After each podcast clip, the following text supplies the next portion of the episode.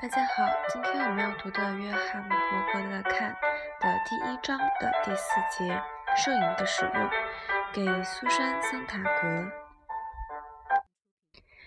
我想要写下有关我对苏珊·桑塔格所著的《论摄影》（On Photography） 这本书的一些感想。文中我所引用的文字皆摘录自他的书中，虽然有些想法有时是我自己的。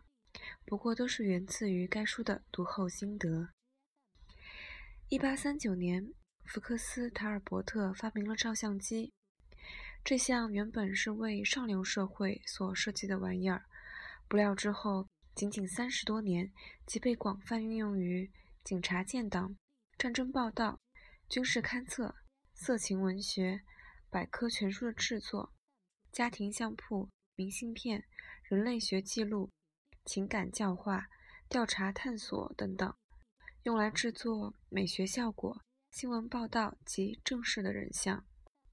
而不久，在1888年，第一支便宜的大众化相机上市了。摄影的用途以惊人的速度扩展，显示出它对工业资本主义非凡且重要的适应性。马克思也于照相机发明的那一年成年了。然而，一直等到二十世纪及两次世界大战期间，摄影才成为直射外表最重要、最自然的方法。就是在那个年代，照片取代了事实，成为了直接的证证据。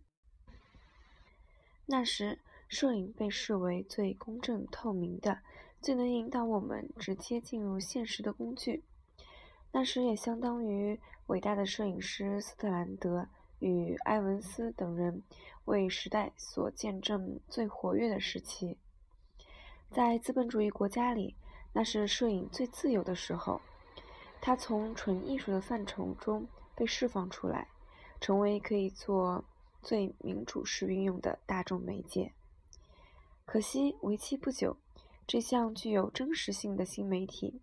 被人们刻意的当做一种宣传工具来使用。德国的纳粹党就是系统性使用摄影作为宣传的最早者之一。在所有组成和加深现代感的事物中，照片也许是最神秘的。照片事实上是捕捉来的经验，而相机则是我们有意识的用来捕捉瞬间的最佳利器。最早期的摄影提供了一种新的技术，它是一种工具。今天，摄影不只是提供给我们新的选择，它的使用和阅读变成了司空见惯的事情，变成了不需要反省检查的现代生活知觉的一部分。这种转变要归功于多方面的发展，诸如新兴电影工业、轻巧相机的发明。从此，相机不再是隆重的仪式，而成了一种反射动作。另一方面，由于报道摄影的出现，文字随着图片而走，而非图随文走。广告的崛起也成为一股决定性的经济力量。通过摄影，这个世界变成了一连串互不相干、独立存在的分子，而历史，包括。过去和现在，则变成一连串奇闻异事和社会新闻。照相机分解了现实，使之成为可以掌握的、暧昧不确定的东西。他提出了一种否定内在关联性的、不连续的观点来看世界，但却赋予每一时刻以神秘的特质。一九三六年，第一本大众传媒的杂志。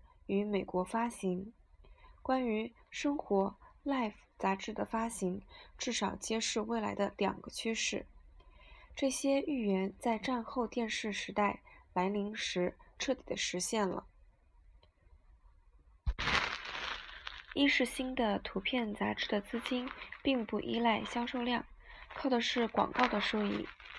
杂志中有三分之一的图片都是作为广告而用的。第二个预言藏在杂志的名称里，杂志名称是暧昧的，它可以表示里面的照片都是生活的照片，但它意味的不只是这一点，以及这些照片本身就是生活。这本杂志第一期的第一张照片就是以这种暧昧的手法来宣传的。照片上是个刚出生的婴儿，下面的标题是“生命开始了”。在照相机发明之前，哪些东西有照片的功用呢？普通的答案是版画、素描或油画。然而，比较有启示性的答案很可能是记忆，因为照片所具体呈现的，以前只能在我们内心思考反应。普鲁斯特有些误解地说：“与其说照片是记忆的工具。”不如说是记忆的发明物或替代物。摄影和其他视觉影像不同之处在于，照片不是对主题的一种描写、模仿或诠释，而是它所留下的痕迹。任何一种油画或素描，不管它是如何的写实，都无法像照片一样属于它的主题。一张照片不只是一种影像，就如同油画是一种影像一样。还是对真实世界的一种诠释，它同时也是一种痕迹，就像将现实影像用形板印刷出来，像脚印或者是人死后所翻制的面形。人类对视觉的认知感受远比电影底片的运用过程更复杂、更有选择性。虽然相机的镜头和眼睛一样，都能快速的。在事情发生时将影像记录下来，那是因为二者对光皆有敏感度。但相机所做的，也正是眼睛本身所永远做不到的，就是将事情的外观给固定下来。相机将一件事自一连串的事件中汲取出来，并保存住它，虽然无法永久保存，但只要底片存在一天，就可以存在。这种保存的特性，并不在于被拍摄物体处于静止不动的状态。未剪接编辑的电影底片，基本上也是用这种方式进行保存的。照相机拯救不了不保存起来就会被磨灭的外貌，将它们不变地保留下来。事实上，在照相机发明之前，除了人类的心灵所具有的记忆能力之外，没有任何东西有这种能耐了。我的意思并不是说记忆像是电影一样，因为这种直接比喻未免太频繁。若是去比较电影与记忆，我们对记忆则一无所知。我们只知道摄影的过程是如何的奇妙，并且史无前例。然而，照片本身并无法像记忆那样可以保存意义，它们只提供具有可信度和严肃性的外观，却去掉意义的成分。意义是经过理解之后的结果，而这样的运作必须发生在特定的时间里，而且必须放在那段时间里来诠释，这样我们才能理解那些叙述。换句话说。照片无法自己说话，照片只能保存瞬间的外貌。现在，由于我们已经习惯了，所以不会对这样的保存方式而感到意外。如果将底片曝光的时间和版画的寿命比较一下，且假设版画只有十年的寿命，现存的照片与版画平均比例大约是二百亿比一。这或许可以提醒我们一件事实，那就是分裂的强度。相机把事件的外貌和功能意义强行分开来。我们将摄影分为两种不同的用途：有的照片是属于个人私生活的经历，有的则是使用于公众用途。私生活照片，诸如母亲的肖像、女儿的照片、与自己同伴的合照等等。是需要放在一种和拍照时的人物背景相关联的情况下被欣赏、被解读的。然而，这张照片的意义仅浸没在拍摄照片当时的情景中。照片一直是被用来当做活化记忆的工具。啊，不好意思，读错了，是相机。相机一直是被用来当做活化记忆的工具，照片则被当成是生命所遗留下来的纪念品。当代公众照片通常被用来呈现一桩事件，捕捉一系列的影像，却和我们读者无关，和事件的原来意义也不相干。这种照片只提供信息，但却是一种与生活经验隔离的讯息。若说公众照片引导我们走入某种记忆，那也只能说是一种陌生人的记忆。这其中的感觉表现在怪异感上。它记录的是一瞬间的影像，就仿佛有一个陌生人在这一瞬间大喊着“看”。至于这个陌生人是谁，也许有人会说是摄影师。然而，若我们考虑到拍摄影像的整个使用系统，摄影师这个答案显得是不够充分的。我们也不能回答是那些使用照片的人。就因为这些照片本身并不包含任何意义，也正因为他们像是驻扎于一个完全陌生的人影像中的景象，所以他们才可以被运用于任何场合。杜米埃有名的漫画《纳达尔坐在他的气球上》，或许可以给我们一点答案的线索。画中，纳达尔正游。游于巴黎的天空，忽然一阵风吹掉了他的帽子，而我们的主角正忙着以他的相机拍摄底下的城市与人物。相机是否已取代了上帝的眼睛呢？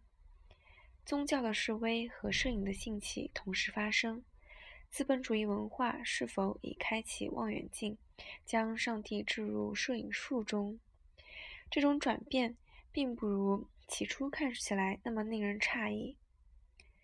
人类拥有记忆的能力，这使人们不禁要问：是否正如他们对某些事件牢记不忘一样，有其他眼睛可以记录下一些极可能看不见的事情？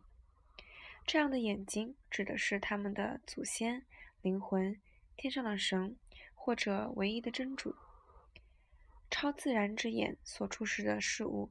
和人世间的道德规范、正义公理有牢不可分的关系。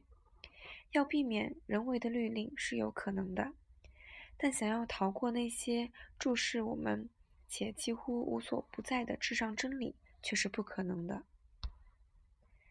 选择去记忆或遗忘，牵涉某种救赎的心理行为。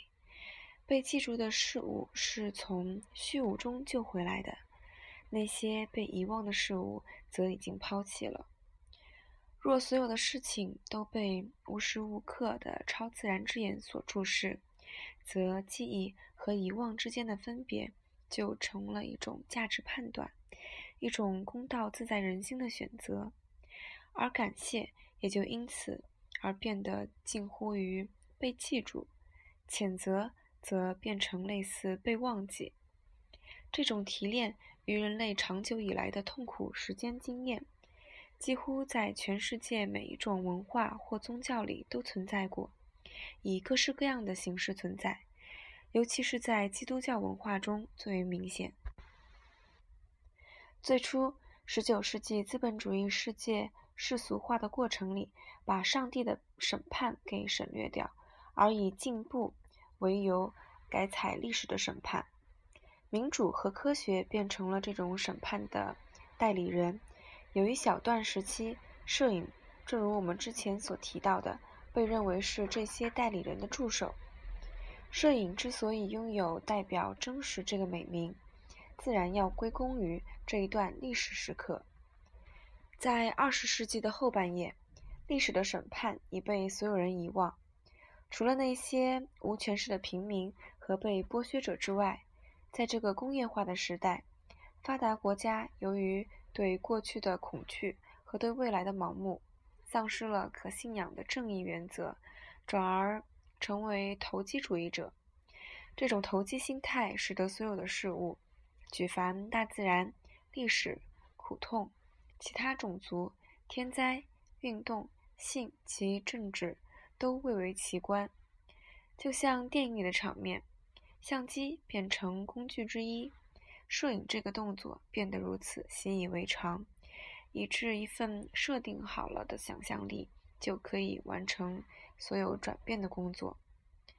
目前我们对情况的感受大多借用相机的使用来表达。照相机的无所不在，强烈的提示我们，时间是由一连串有趣的、值得拍摄的事件所组成。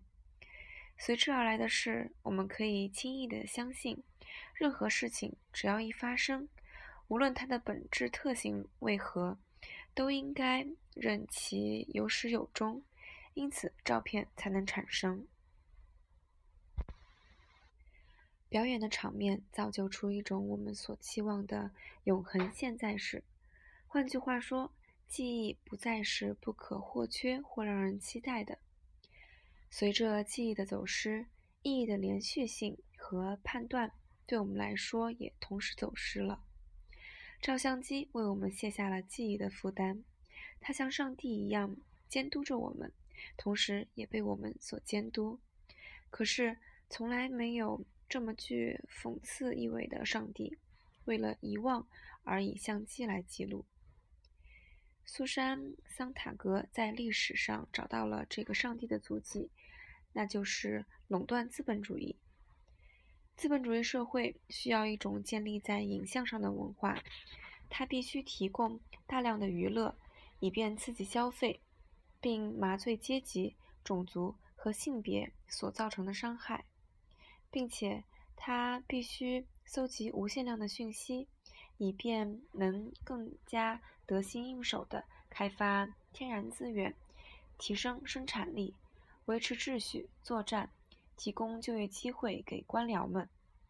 照相机的双重能力将现实主观化及客观化，理想地满足了并加强了这两种需求。相机以先进工业化社会运作的两种主要方式来界定现实，作为一种演出以及作为一种监督的工具。影像的制造同时也提供了一种管理的意识形态。社会变化已由影像的变化所取代。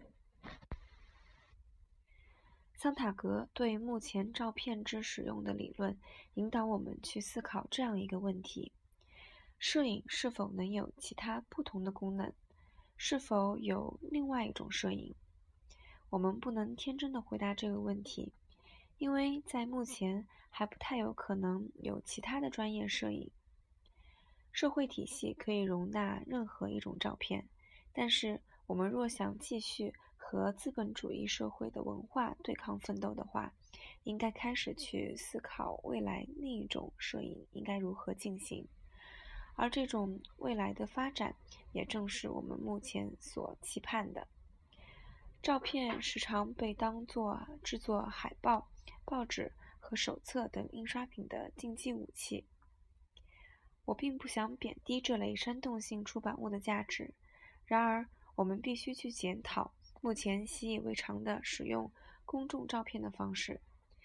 当然，不只是炮火连天的去四处瞄准、批评各种不同的目标，更要改变他们的运作方法。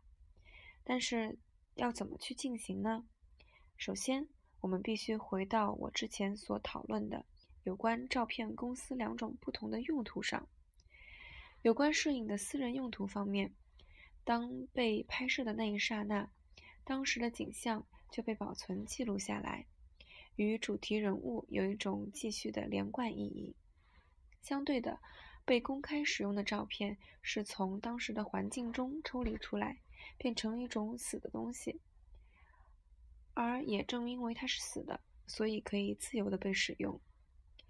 有史以来最著名的一次摄影展——人类一家，由施泰肯于1955年所筹划，有来自世界各地的摄影照片，凑合起来犹如一本全世界的家庭相簿。施泰肯的第六感是绝对准确的。私人的照片可以当做公开展示的典范，可惜他走捷径的结果，使得整个展览显得多愁善感且自得意满，因为他将现实生活里阶级分明的世界当做一个大家庭来看待。事实上，大多数人的人像作品都是关于痛苦的经验，而这些痛苦大多是人为造成的。苏珊·桑塔德桑塔格写道：“当人们第一次接触到各种极度悲悯的摄影作品时，所得到的是一种领悟，一种典型的现代领悟——负面的呈现。就我而言，我是一九四五年七月在圣塔莫尼卡一家新书店中偶然见到这类型的作品。”是贝尔根、贝尔森和达豪的照片。在我的视觉经验里，无论在摄影作品中或现实生活中，从未见过像这些照片那样尖锐、深刻而令人震惊的东西。虽然当时我才十二岁，但这的确是我生命中的一个转折点。而我是经过了几年之后，才真正了解到那些照片所代表的意义。照片是往事的遗物，是已发生过的事情所留下的痕迹。如果活着的人将往事扛在身上，如果过去变成那些为自己开拓历史的人的一部分，那么所有的照片将需要一种活的背景环境。它们将会继续存在于时间中，而不仅是被捕捉下来的一瞬间。摄影有可能是用来传达人类社会及政治的记忆，这样的记忆可将过去的任何影像，即使再怎么悲惨，再怎么再怎么有 罪恶感，包括在其自身的连续性中，或许可以超越摄影的公司两种用途，而人类一家也就可能存在了。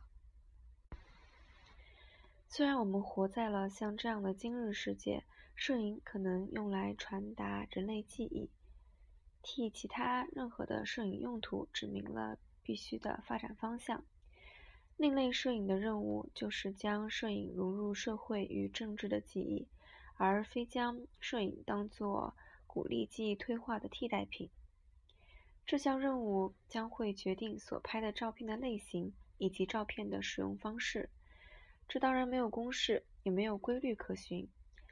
看清了资本主义如何利用摄影，我们至少可以定出几个类另类摄影的原则。首先，对摄影家来说，这表示他或她不应该再自认为是全世界的报道者，而应该清楚知道自己只是介入被拍摄的事件中的记录者。这种分别是非常重要的。其次是这种照片之所以看起来那么富有悲剧性，这么非比寻常，是因为当我们看着它时，我们相信这些照片不是为了迎合将领们的想法，而是不是为了要鼓励人民的士气，也不是用来塑造英雄形象或震撼世界论坛，他们只是为了那些正在受苦的人所拍摄的。照片的主题事物在具有这种真实性和完整原貌之后，结成了那些哀悼者眼中纪念那死于战争的两千万苏联人的纪念碑。这场全民战争所呈现的残忍恐怖，使得战地摄影记者都自然而然地采用了这样一种戒慎的态度。然而，在比较不极端的情况下，摄影记者也可以采取相同的态度来工作。现存的另类摄影的照片，带着我们再度回到过去影像和恢复记忆的能力，目的是要为照片建立一种背景的关联性，且是引用文字或其他照片去建立它，将它建立在一种进行时影像所构成的环境中。那怎么着手呢？在正常情况下，照片是以一种直线的方式被使用。我们用照片来阐明一个论点或说明一种想法，而论点的想法走向是。照片也时常被重复使用，在这种情况下，照片只是重复文字所表达的东西，而记忆却绝不是单线进行的。记忆以放射性来运作，也就是说，大量相关的资讯全部都导向同一个事情的中心。若我们想要将照片置于生活经验、社会经验、社会记忆的脉络里，我们就必须遵循记忆的法则。我们必须为印刷下来的照片定位，以便获得令人惊讶的确实结论，不论是过去或现在的结论。以下是布莱希特描写关于表演方法的一首诗。我们或许可以应用来讨论上面的情形。即刻这个词，我们可以用来比喻照片；而表演这个词，我们可以当做照片中所记录的事物之时空脉络的再创造。所以，你所应做的是让这即刻站出来，不用在过程中隐藏这即刻的源头。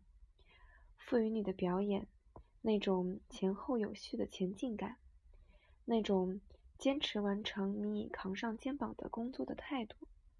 如此一来，你就可呈现出事情的连续性以及你的工作流程，让观众以客观不同的层次来体会这个现在，因为它从过去而来，而融入未来中。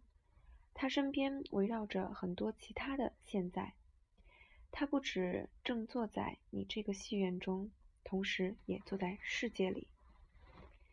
一些伟大的摄影作品本身的确达到这种境界，但若能为照片创造一个适当的时空脉络，则任何一张照片都可成为这样一种现在。